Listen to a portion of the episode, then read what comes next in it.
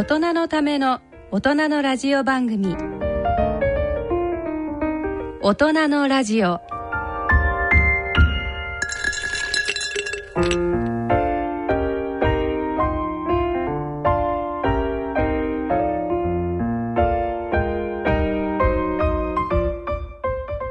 ご機嫌いかがですか？坪田和夫です。ご機嫌いかがですか？西澤邦弘です。久保田恵里ですこの時間はご機嫌が人類を救うと題してお送りしています。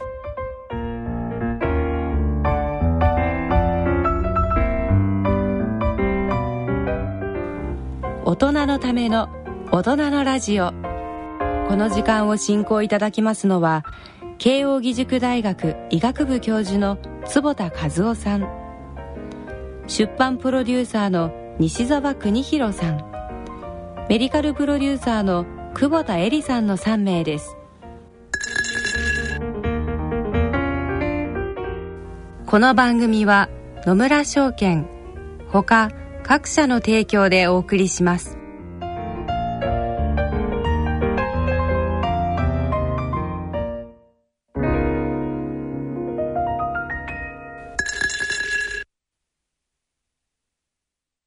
野村。第二の人生に必要なのはお金だけじゃないから。ゆったりとした旅を楽しみたい。健康はもちろん若々しさもまだまだ保ちたい。住まいをもっと快適にしたり相続のこととかもしもの時のことも考えておきたい。セカンドライフのために知りたいことってたくさんありますよね。あなたのハッピーなセカンドライフのために。野村証券の本支店ではさまざまなスペシャリストを講師にお招きして野村のハッピーライフセミナーを開催しています。詳細はウェブで「野村のハッピーライフ」と検索してください。なお当セミナーではセミナーでご紹介する商品などの勧誘を行う場合があります。それの村に来てえー前回の放送から1ヶ月経っておひな祭りももう終わって。ねえ。東京マラソンも終わって。ああそうですね。どんなことが印象に残られてますか？いやあのー私にはですね あのー息子が大学受験だったので。ああ、はい。お終わりましたか？終わったんですけど。はい。ね桜咲く。え いやいやいやあの発表まだなんじゃないかな。あそうだ 僕ね久しぶりにスキーをこの間軽井沢でやりました。あ軽井沢ってことはあそこの、あのプリンスのスキー場そう。そうそう行はってきました。すごいいい天気でよかったです。あそこのスキー場って滑ったことないですけどどうなんですか？ね基本的には人工人工で。すよね、あの1年ぶりっていうかね、ええ。あのちょっと腰の調子が悪かったんで控えてたんですけどはい。最近良くなってきたんで、ええ。やってみましたけど非常に良かったです。ああまあ無理さえしなければねあのね。膝なんかもよく使うしいいですよねそうそう。スキーはね。適度な。適度にこれからしっかりやっていこうかな。と じゃあだいぶあれですか？腰良くなってきた感じ。よかったですあ。のジョギングもねついえに2年ぶりに再開しまして、あー15分間だけですけど。あとまあこれからねあのしあの暖かくなってくるからまたそういう意味でもいい感じになりますよね。あそうですね、うん。でもね本当にねあの嬉しか嬉しいのは、えやっぱり2年前にあのスキーで腰やった時ね、はい。もう、えー整形外科の先生からもうこれ走れませんと、うん。手術するしかないと、あー。それから L3L4L4L5 ってこう実際脊髄が潰れてんですよ、ええ。だからこれまずいなとあ思って椎間板のところがつまりもう完全に潰れてる。あそうですか。後で見せてあげようか。それは痛い。アプリ入ってるから。だけど、ええ。やっぱりご機嫌超ご機嫌に絶対なんとかなると思って、ええずーっとこういろんな必要筋肉鍛えてたのね。あできるようになったんでやっぱ嬉しくてこれ大事だなやっぱりメンタルっていうの。うんでもやっぱメンタルで筋トレ筋肉まで作ったらすごいですね。いやそれちゃちゃんとやってんだけど、ええ。でもさここであこれだからあ腰がこんなだから、もう諦めましょうっていうストーリーを自分の中に持っちゃったら、ええ。やっぱり二度と走れないわけじゃないそうですよね。だって、ん。特にこうあの骨のとこが潰れちゃってるってことは、うんうん。あの筋肉がなくなってきたら将来そこをすり合って痛くなってくるわけじゃないですか。そうだね。で私もなあの5と6なんてないんですけど、うん。だから結局ずっと腹筋保ってる以外にそう。あの腰痛と戦う方法ないですよね、でも逆に言えばずっと、ええ。あの死ぬまで腹筋を保てるわけじゃないですか。ね一応の、うん。目的がある。そうそう。腰痛予防。そうそうそう。そうだからやっぱりね、信じてね、あそうですね。の、ご機嫌にやっていくのは大事、思いました。私も頑張ろそう。ねあと花粉も飛び始めてますけど、ねえ。花粉症は大丈夫ですか？今んとこ僕大丈夫。う、うん。私も大丈夫なんですけどね、このドライアイメガネもしてるし、ほら、こう、カバーしてる。ああ久保田さんどうでしたっけ？私何もないんです。鈍感なんで。でもメモ2.0だしみんな。素晴らしい。結構だからここにいるメンバーあれですよね季節の病気にあんまり無関係な感じで生きてますよねそうですねうん春を楽しめるそうですね。まあ、そろそろ、お花見のシーズンもね、本格化すると思いますけど。そう、そういえば、あのーニュースといえばですね、あの、私は何と言っても、あの、薄いので、頭が。大変なんか、あの、心惹かれるニュースがあったんですけど、あの、東京医科歯科大のチームがですね、えー毛根のとこにある、コラーゲンの17番っていうのはですね、維持されれば、えー毛髪も抜けずに頑張れるんじゃないかというですね、えー大変なんかこう、希望に満ち溢れた 研究があったんこれ素晴ですけど。らしいよね。これあの、医科歯科の西村先生たちのチームで、西村先生は数年前に白髪にどうしてなるかそうですね。それも同じコラーゲンでしたよね。そう。はい。で、結局、白髪のステムセルと、はい。この毛髪のステムセルのインタラクションについて出して、一世を風靡したじゃないですか。えで、次は、で薄い人。薄毛ってずっと言ってて、ええ。ちゃんと彼女はそこをターゲットにして、そうですね。こうやってコラーゲン17ね、ええ。見つけてきて、こえれえ治療のターゲットになり得ますしね。そうですよね。素晴らしいですよ、うん本当に。で、やっぱり抗加齢学会としてはね、はい。これやっぱり髪の毛が薄くなるって、最も典型的なエイジングじゃないですか。はい。だから、非常に重要な分野で、はい今度ね、高加齢学会えでえ西村先生にはぜひ理事になってほしいと思ってる。ああ、だから女性として、それからサイエンスも引っ張ってっていただきたいと思う。素晴らしいですね。そうなんです。あの女性のそう、女性でね、うんサイエンスをこう引っ張ってっていただいたら、本当に嬉しいなといいですよ思ねっており。ます。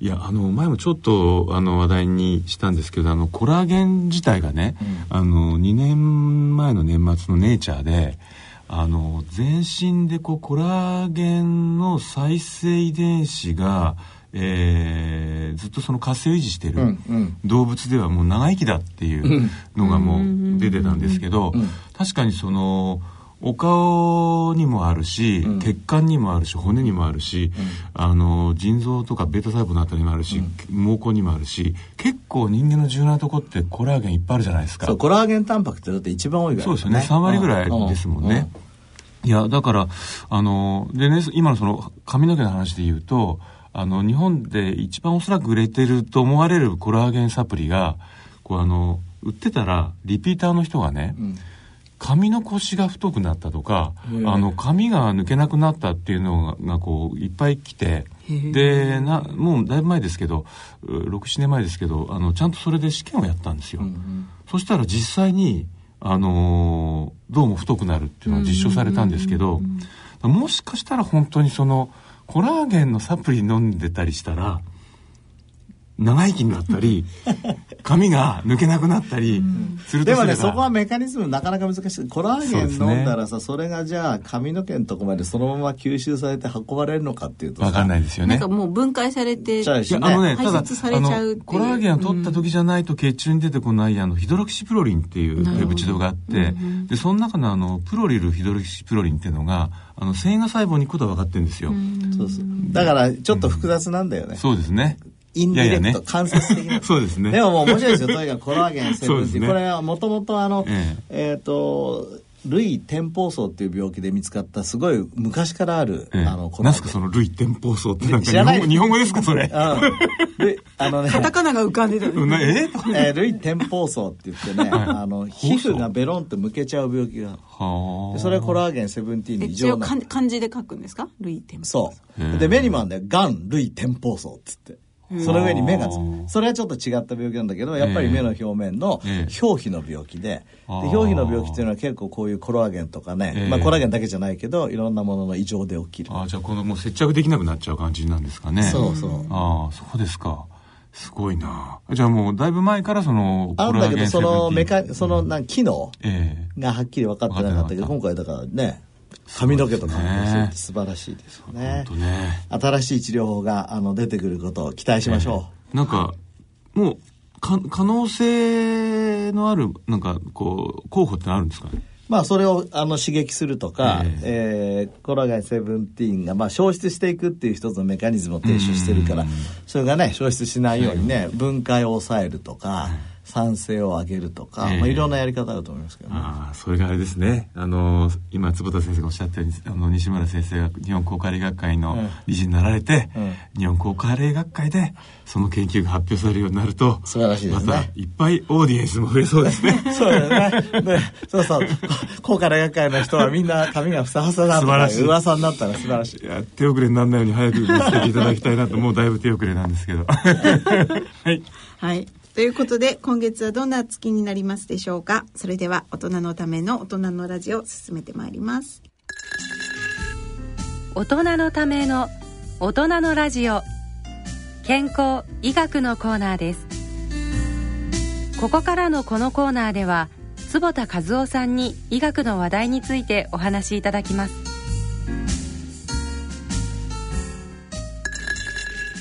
はい、えー健康医学のコーナーです。このコーナーでは医学界の学術論文やあのトピックの中から、えーお話をししていこうと思うんですけど、なんか先月ちょっとショッキングなお話ねがありまして、まあ私たちのあの知人でもあったあのジャーナリストの桐山秀樹さんがあの救出されたということで,、でまあ一番なんかそのおそらく私たちがここで今ちょっと一度おレビューしておかなきゃいけないのは、そのいろんなところでそのまあ彼があの推進しておられたあの糖質制限食ですね、でそれのせいなんじゃないかとかまあそれはまあ違って、えー彼がその糖尿病の時期に傷んだ血管があの今回のまあそのお心臓で亡くなる要因になったんじゃないかとかいろいろ言われてるわけですけどもまああのずっとこう糖質をどうするかっていうのはここのところこうアンチエイジング分野でも大変重要なテーマですよね。明らかに桐山さん、あの、数年前に会った時よりは体重も減られて、そうですねで、えーお親父ダイエット部の奇跡でしたっけ、そうですね。はい、あれもね、売れて、はいで、非常にニコニコされてたんで、うん突然なくなっちゃうっそて本当に僕もショックで。はい。いろいろね、あの、彼とは対談もさせていただいたりとかしたので、ね。そうですね。本当にあの最初にお目にかかった時に、うん。本当にすごいでっぷりされてて。旅行ジャーナリストだったそう頃はね。そうそうそうそれで、あで一回そのなんか高科霊学会の取材にいらしてで、ええなんかこの世界面白そうだっていうので、はいはいこうなんか話をいろんな人に聞きたいからなんてはいはいはい。でお目にかかった時はすごいおデブちゃんだったんです。そうですね。でその後にたまたまなんか病院に具合悪くなって行ったら、うんうん。その糖尿病の話とかがいろいろあって、もう血糖値もなんか200超えてたって言ってましたからね。そう、ええ。でなんかあのなんだっけ江部先生の本とかも読んでそうですね。を訪ねるんだみたいなお話で、うんうんうん。でその後すごい痩せられたので、うんうんうん本当に奇跡だなと思って、うん。いつも喜んでたんですとてけど、ね、も勉強されててね、ええあの本当にお残念なんですけど、はいだから、まあ、今回あ僕たちがあのこれディスカッションするとすると、うんえー糖質制限の、うんまあ、もちろんプラスが非常に多いと思うんだけど、ええマイナスはどうなのかってことそうですだよね。ね。だからまああのどれだけ長い時間やるかってのもあると思うんですよね。確かにその糖質を制限することでこうインスリンの分泌が抑えられれば当然その太りにくくなったりする。まあだから体重もすごく落ちるじゃないですか。えただまあその特に私なんかが気になるのはやっぱ腸なんですよね。そうですね。あの、はい。僕昔ね、はい。えっ、と、大麦食べる前、えこう、やっぱりどっちかというと糖質制限気味なのね、自分は。はい。どうしてかっていうと、やっぱり糖尿病の気が,、あるから。はい。そうすると、えっ、と、食物エバリエーションって、これあの、えー、がんセンターがやってる、こう、評価用紙があるんだけど、それでやった時に、ええ。驚いたことに、あなたはファイバーが全く取られてません。ええって出たわけ。えはあだって俺ちゃんと豆食ってんじゃんとか野菜食ってんじゃん、ええそれは可用性のファイバーではありませんっていうこううんちゃんと評価が出てきてさ、はいはいはい。あそうかと、ええ糖質制限やりすぎると、ええ可用性のファイバーを取らなくなっちゃうんだと。そうなんですよね。だからあの、よくあの、野菜を食べてればいいっていう話ありますけど、野菜はね、やっぱり、うんあの不溶性のファイバーセルロースですからねあれ。だからセルロースは不溶性なんで、結構不溶性が多くて意外と水溶性って取れないんですよね。そう。だから繊維繊維を取るとかさファイバーを取るって言った時に、ええ。それもう僕も昔そうだったんだけど、ええ。野菜とかそういう中には入ってて、ええ。それ食べてれば大丈夫だと思うけどそうじゃなくて、ええ。可溶性いわゆる溶けるね、はい。ファイ水バー。溶性？そうですね。水溶性水溶って言って性。ます水溶性。はい。ソルブルってやつですね英語で言うとね。そうそう、はい。そういうファイバーを取らなきゃいけなくて、はいそれってね炭水化物がくっついてくること多いんですよそうなんお米とか。はい。あとは、まあ、一番はその大麦が一番多かったり、あと意外と多いのがですね、抹茶が多いんですよ。まあ、抹茶はそんなに量は取らないんですけど、量取れないもん比率的に言うと、あの、すごく多いんですけど、あとやはりその海藻うんとかですよね。だからそういうあの、日本人がもともとよく取ってたものを取ってればいいんだけど、取ってないとその、すごくショートしてしまう。なくな、足りなくなる。で、あの、今先生おっしゃったように、あの、こう、可溶性のファイバーって、一番その腸の中で、あの、まあ、酸性が好きな菌、あの、酸性環境が好きな乳酸菌とか、ビフィス菌にとって一番の餌なわけじゃないですか。そうですねだからこれがないと、その、そういう菌の餌がなくなってしまうと。だから糖質制限されてるリスナーの方いらっしゃったら、ぜひ自分の中でその水溶性ファイバーをどのぐらい取ってんのかなっていうのは、まあ見直すねあの、ことは必要かな、ね。あともう一つやっぱりどうしてもうん。糖質制限するとあ僕は食べないんですけど、お肉を食べるパターンになる人が多いんですね。はい、はい。でお肉ってご存知のように、これも腸内細菌に影響を与えて T マオとかですね、はい。い、ろいろと動脈硬化を進めてしまうようなプロダクトを作ってしまうので、うんうんここも一つあれですね。あのお肉食べればもちろん血糖値上がらないからいいんだけど、取りすぎていくとそうですね。そういう方にいっちゃう。つい最近もあの、まあ、一番有名なのは、あの、ニューイングランド・ジャーナル・オブメディシンっていうので出た、あの、まあ、もう3、4年前ですかね、うん出たその T マオの血中濃度、あの、濃度が高い人で、あの、動脈硬化が起こるっていう話でしたけど、つい最近もあの、ハートっていうあの、ええ。あれ、心臓学、あの、心臓病学会のあれですかね、それでその急性、こう、のあの、心臓病でこう運ばれてきた人がやっぱり T マオのレベルが高かったっていうのがあって、まあ確かにそのお肉ばっか食べててそれを抑制できないとそういう物質がこう腸から血中回って、えー動脈硬化とか心臓を痛めることになるってことですよね。うん。となんかその痩せる時に結構食事だけ、ええ。なんかその多分食事でバッて痩せれるので、うんうんうん。その糖質制限すると、うんうんうんそれだけをしがちになっちゃって例えばこう運動をあんまりこう軽んじちゃうとか、うんうんうん。ああ、うん。確かにあの桐山さんあんまり運動は強調されてないから。運動してお手お手柄ですからね。もうちょっと運動した方がいいんじゃないとか言ってもね。うん。確かにね。それありました、あのーその腸腸の菌って意味ではねあのこの間あのあるテレビを見ていてとてもびっくりしたのがあったんですけどあの慶応の福田先生がええ。出てたあの池上さんの番組で、えあの筋トレをやって糖質制限をやる方々の前後で腸内筋層をご覧になられてたんですよ。え。え。でテレビそれパッと映ったんですけど僕はその後のところである菌がごそっと減っていてっていうかほとんどいなくなってたんで、え筋トレやると？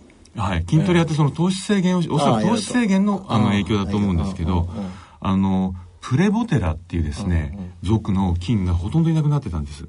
で、これって例えば、あの、ベジタリアンの方々なんかすごく多い菌で、あの、やはり炭水化物取ってる民族ではある程度いるようなんですけど、で、何が気になるって、あの、大麦の研究してるスウェーデンの先生がですね、あの、去年の年末ぐらいだったんですけども、その、大麦ってすごくその食物繊維もいいから普通血糖抑制するじゃないですか。はいところが、大麦にとっても、その腸の中にプレボテラっていう菌がいない人たちでは、よく効かないっていう。へえで、ところが、その、取ってなかった人たちが大麦を取り続けたら、だんだん増えてきて、ちゃんと効くようになった。ということは、もしかしたら、その、あんまりその、そういうあの、大麦のようなものを取らないで、水溶性繊維がなくなっちゃうと、その、プレボテラって菌がいなくなっちゃって、そうすると、実は食物繊維みたいなのを取っても、血糖抑制とかに働いてくれないんじゃないかとか、ちょっとだから怖いなっていうのと、その、なんですかね、食物繊維を極端に減らしたときに、前この番組で先生あの、えー前の時にお話したの、ネイチャーの前の時に出た論文、え。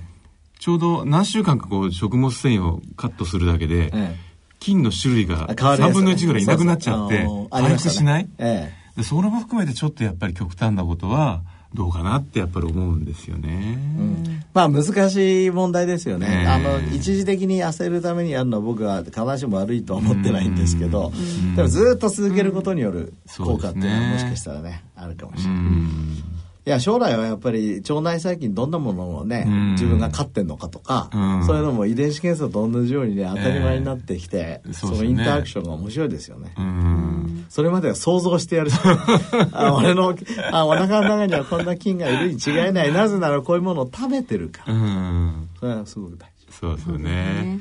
うん。まあ、はい。あのあとちょっとこうあのこの間も出たんですけど水素。うん。腸ってあの水素も作るじゃないですか。ええ。で先生あの前何年か前ぐらいに、ええ。ー国立ええ。医療センターの先生方でしたっけ？誰誰？あの牛あれ牛乳を飲んで乳糖不対症の方々がうん。実はその乳糖が吸収できないけどもそうそう。あれ循環病センターの先生たちが、はい。えっ、と何年か前に発表したんですよ、ええ。で僕たち追試したの。はいそしたらされたんですね。追試した。の、ええはい。そしたら上がるんだけどええ。牛乳飲んでも上がらない人もいるんだよ。ああそれはだからさっき西田さんが言ったように菌の種類によっては、そういうのを持ってないと、ええ。ー上がらない可能性がある。あちゃんと乳糖を餌にできる菌がいないとダメだってことですね。そうであのそのうちあ話せると思いますけど、ええ。それを全ての人がええ。これを飲んだら水素ができるっていうええ。牛乳を作ろうと。すごい。えやっぱりあれですかね、その、うん。腸、腸で水素作ってた方が、うん。まあ今水素水大ブームですけど、うん。あれ、あれ飲むよりもやっぱりこう、いい、いいんですかね？明らかに呼気から出る水素は、うん。水素水飲んだ時には一瞬しか出ない。さ30分ぐらいしか。あだけどこういう腸内細菌で作った場合にはうん数時間こういくので、うん多分いいんじゃないかとあ。餌だけやってればちゃんと出てると。そううん。そこはまだこれから研究ですよね。で、ええいろいろリセプターとかも今水素のね、ええあの見つけたっていう人たちもいるし、ええそこはねどういうふうになっていくのか興味あるところですよですよね。あ、そうだ、そのバカな話していいですか？はい。その水素のなんかいろんなものを最近よくあるから見てたら、大体みんなあの、60兆の人間の細胞に、あの、どんどん入るんだって書いてあったんですけど、うんうん本当に人間の細胞って60兆なのかなと思ったら、い今37兆って話。36兆っていうのがあの文献であるですよねですね。ただね60兆が一人歩きしてるの。ですよね。うんいや、でもその、ね、37 6, 6, 6兆だから37兆の論文見たんですけど、すんごく細かに積み上げてるんですよ。でね、さらに、えーじゃあミトコンドリアがいる細胞ってどのくらいいるのかなと思ったら、ん赤血球ってミトコンドリアいないじゃないですか。で、26兆いるんですよ。ってことは、僕たちの体の中でミトコンドリア飼ってんのは約10兆、んあ、そうか、10兆のご機嫌を取れば、生きていけるんだなと思って、だからといって、あの、まあ、60兆からだいぶ減ったから、んあの、ちょっと気、気を回してやれるかなと。すげえバカな話でした。6分のダメ1じゃないからそうそう、6分の1になったから、あの、結構隅々までいじゃあけるかも。そうするとさ腸内細菌とのさ比率はさらに開いちゃったねこれでね。そうですよね。腸内細菌うん100兆って言われてんだから、うん。100対10だとそこでもう10倍いや、今、負け1000です、1000で。す、先生。そうか。1000兆だから、だから、あの、腸内細菌でいっぱい作ってあれ？腸内細菌が100で全部で1000兆じゃないんだっけ？いや、あの、種類が1000種類ぐらいで、で、大体あの、数は1000兆。あそうなの？あじゃあ俺ちょっと間違ってたね。俺100兆だと思ってた。腸内細菌前そういうふうに先生文献で書いて。ええ。だいぶ増えてきたみたい。すごいね。それつけてもやっぱり。え日本の経済はインフレしない。けど、こっちはインフレしてる。でもそれにつけてもあれですよね。やっぱ、腸の方が、その、ケアしなきゃいけない数が多いとね。すごいですね。はい。すいません。しょうもないお話でございました。まあ、あの、ね、はい友人だった桐山さんのごそうですね。冥福をね、はい。お祈りしながら思い。ます。はいはい。以上健康医学のコーナーでした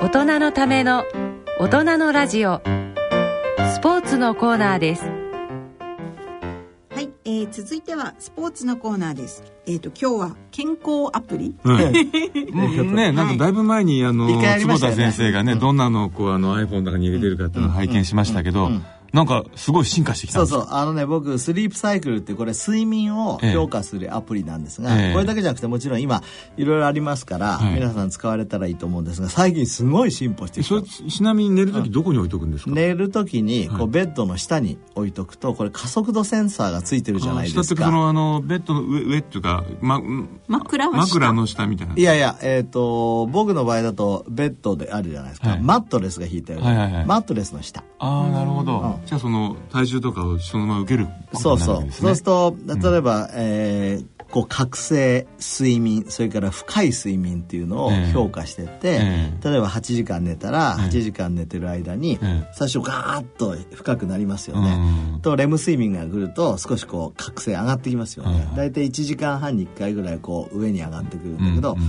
それを評価してくれて、で時間はもちろんそうだけど快眠度っていうのがちゃんと計算されるようになってて、へえそれは何を基準にして計算してるんですかね？これね自分がロジック公表されてないからわからないけど、ええ。ー深い睡眠のレベルと、それからレム睡眠の周期性で見てるみたい。へー自分の声見てみるとね。で昨日は僕73%の快眠度でした。それはまあまあいい方なんですか？いい方ですね。ー。日本人の平均っていうのがね、ええ。ちゃんとこれ後で出てくるんだけどへえ。例えばいいいろんな睡眠の解析ができるんですね。1週間ぐたたびに。例えば、快眠度あなたの平均は、ええ。僕今までの、ええ。えー何十日間の平均72%はい。日本人の平均は61%、お10%もいい、そう。最高オランダ76%あじゃあオランダ結構最高に近いですね。でね。この この僕アプリにね、はい。ちょっと連絡してみようと思ったんだけどこのこのアプリを、うん。あのデータとして使っていいですかっていうので僕承諾してるわけ。はあ。多分世界中からこれアプリ集めてるんですよこれ。うん。あそれで融合してるんですか？そうするとだから日本人はこういう風だっていうのが出てきてて一番オランダ人が寝てるわけ。でご存知のようにええオランダ人って何で有名だか知ってる？幸せ。そう。うん。幸せで一番さ幸せなのでオランダ人でえ日本人って28位ぐらいで非常に低いじゃないですか。ね。2位はどこなんですか？ちなみに。あそれそれ出てない。ちなあ出てない。みにに日あ。本日本の女性って出てます？あそれ出てないこれは。日本の女性って、ん。あの世界で一番短時間睡眠なんですよね。あ本当、あのねた時間はねここに書いてありましてええ。っ、と睡眠時間ですよね、えー書いてあります。し僕の平均が7時間16分。日本人5時間58分。いかんな、一番寝てるのがえイギリス人7時間29分。おオランダ人よりも寝オランダ人は快眠度は高い。ああなんかこの間かの論文で白人の人の方が睡眠時間が長いっていうの出てて、あー白人でかつ結構教育レベルが高い人うん。うんが高いっていう、えとにかく日本人と韓国人一番短いんですよ。ですよね。これはねあの変えなきゃいけない。でまあこれはそれからさらに僕いいなと思うのは、はい。睡眠メモっていうのがあって、え。えー、と例えば昨日だったら僕お腹いっぱいでしたとかジョ ジョギングしましたとかシャンパンとワイン飲みましたとかメディテーションしましたとか、ええ。入れとくと後で、ええ。あのどういうファクターが、えすその僕の睡眠のクオリティに影響してるかっていうのがええ。分かってくる、えなんでですか？それはあの、うん。何日か入れてたそうそう5日以上入れると出てくるの。すごいですね、うんすこれたただなんですか？ちなみに、これ240円ぐらい払ったかもしれないけど、ね。ちょっとリスナーの方々のためにそれ何という名前の？えあこれ？スリープサイクル。あスリープサイクルスかリープサイクルこういうのスリープサイクおル。ーこの手のもの結構いっぱいありますよ、うんそれからねこれランプキーパーズってこれ走るやつのとリンクしてて。ああそうかそうか。やっぱりその基本的には活動量系のといろんなことリンクリンクできる。の、うんうんなるほどなるほど。だからこれによってあの睡眠の質とかね、うん。でこれからこういうアプリってますます増えてくると思うので、ね。ええ。僕たちも今光環境アプリ作りたくて。ええあつまりその、うん。ブルーライトなんかが今どんな状況かとかどういう状況かっていうのをここにあるカメラを使ってこれカメラっていうことはねこれ色全部撮ってるんですよ、ああそうですよね。だから撮れないはずないの、うんうんだうん。からなんかできないですか？あそれと連動させてじゃあ光の影響が今度睡眠どうかとかそういうことまでやろうと。そういうことやったらいいじゃないですか。えこれちなみにその体内時計って言いますけど、サーカディアンリズムがずれちゃってるかどうかっていうのも分かるんですか、えっ、と睡眠パターンはい。がサーカディアンリズムがおかしくなるとおかしくなるパターンが多いから、ええ。そういう人たちって例えば睡寝るのがずっと遅くなって起きるのが遅くなるとか、うんうんうん。そういうのはもちろんでもそんなの今度アプリ使わなくたってあ話 ああ特にこのアプリがアラートは鳴らさないんですか？ちょっと最近おかしいですよっていうような。ああそれ次の世代そういうことだよね。ですよねおそらくね。そういうことですよなんかあの2週間前よりも3時間ずれていますとかねあとなんかその私結構お寿司を食べた日って夜中に起きがちなんですけど、お寿司？そう。なんかだからその生ものがえなんか消化するのにうんうん。すごいエネルギーを例えば使う人でじゃあ久保田はねこの睡眠メモにねお寿司っていうのをこれ自分で入れられるの？あの好きなもの入れとけるの。ね。面白いな。だからそれで必ず乱れたら、うん。なんかお寿司は食べちゃいけないのかなとかたまにあ思う。あじゃあお寿司食べるのはもう昼間までみたいな。そっかそっか。あの早く食べればいい。僕ねお寿司を食べると一つだけ大きく変化することがある。ええ。それは何かっていうと、えーおしっこに含まれる塩分量が圧倒的に高くなる。あお醤油？あ醤油つけすぎちゃ多う分多分。10g いっちゃう。そうですかあの大体平均して僕 78g なんですけど取ってるのね、今度じゃあ先生フライポテトも食べてください。フライドポテトも食べてください。そそれはちょっと食べないから分かんないけど だからお醤油つけすぎてんのかなと思ってるんだけどあだけどまあねそんな毎日食べてるわけじゃないからと。あいいな。僕なんかなんかあの貧乏サラリーマンなんでお寿司を食べて一番変化するのは財布の中身ですね。面白い。面白い。オチでした。オチでした。ああともう一つそちらの久保田さんの方もアプリがある。はい。私はちょっと男性あんまりなんかこうあれなのかもしれないんですけど、ええ毎日ヨガっていうアプリがあってですねこれも結構どんどん進化してて、えー毎日指導してくれるんですか？毎日ヨガをしましょうっていうアプリなんですけどこうやって音楽もついて水の音が流れてきましたね、それでこういう音楽とともに、ええっ、とこれ例えばヨガフォーグローイングスキン輝く肌のためのヨガとえかランナーのためのヨガとかこう腕をなんかこう細くするヨガとうん。かあの首のためのヨガとか。えで結構あのでも男性の人が教えてくれるのもあって。あそれはじゃああのあの美人ちゃんに教えてもらうかそうそうそうそうそう。男の子かうん。でこれは私英語こ本当だ。なんか少林寺みたいな子ですねこの子ね。れは男性ですこれもちょっと英語にしてるんですけど日本語もあります。えっ、と週に3回ですね私は。ちょっとやっぱ毎朝はなんか。これ携帯ってあのほっとくとなんか画面暗くなっちゃったりするじゃないですか。それは大丈夫ですあ大丈夫です。一番あれなのは電話かかってきちゃうとええ。一瞬止まっちゃうので 電話かけてこないでほしいなって思うんですけど。あとやっぱりこれプログラムがあってええ。12日間で痩せようとかこういう本当だ。引き締まったおなるほど腹にしなるほど。ようとかそのオリジナルのそのメニューって言いますか？その短期間用のメニューもあるってことですね。そうなんです。でであとなんかサボってるとん。やらないの？みたいなお知らせが来る。そうやっぱかそう。いうの大事ですよね。大事ですよね。しかもこれこの音楽聴いてたらなんか眠くなりそうだしいいですね。そういろいろこう。僕も今聞いててこれ早く入れようと思って。音楽いろいろ選べる。これメディテーション用にもいいですよいいですなんかね。あメディテーションの夜のヨガっていうのがある。あこれからこういうものがどんどん進歩していきますね。あ いやーしかしなんか僕ダメだ。iPhone まだあのフェイスブックとメールと電話ぐらいしか使ってないからちゃんとあの現代人になろう。そう意外になんかでも進化して面白くなってきたなとそうですね思いますね。ねこういうものは、うん。またあの順次ご紹介していきましょう。ね、はい。あとはまああれですねブルーライトにやられないようにそうそうそう。そう夜夜中にいくら面白くてもそうそう。やらないようにしようと。そうそれは基本中 覚えておいてくださいね。はい。でもやっちゃう久保田。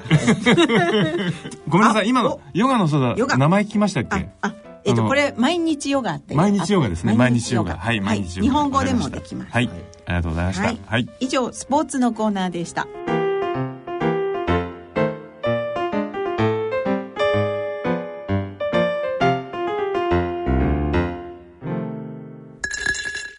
野村。ちょっと気になるお金の話。今回は、定年退職後の健康保険です。あなた、そろそろ定年だけど、健康保険はどうなるの？日本という国は国民皆保険だから必ず入らないと。選択肢は3つ。一つ目は？健康保険の任意継続。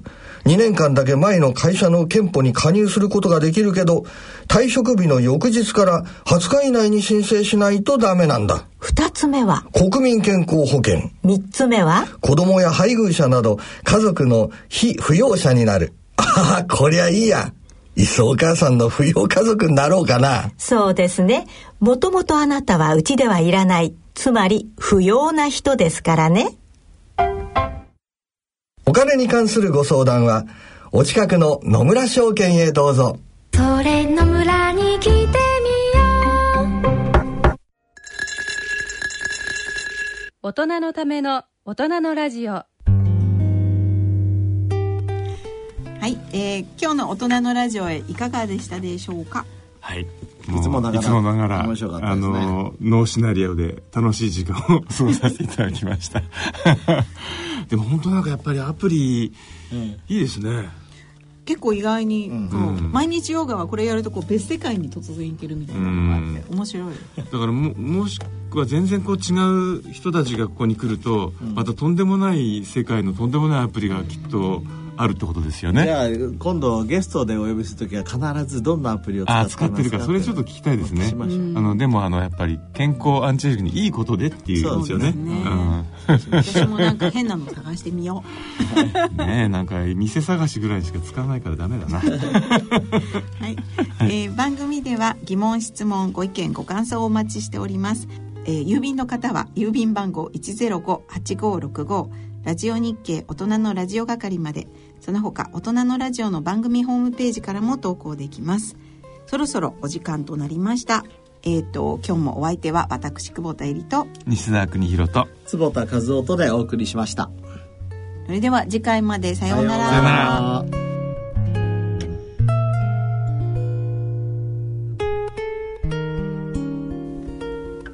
大人のための大人のラジオ。この番組は野村証券ほか各社の提供でお送りしました。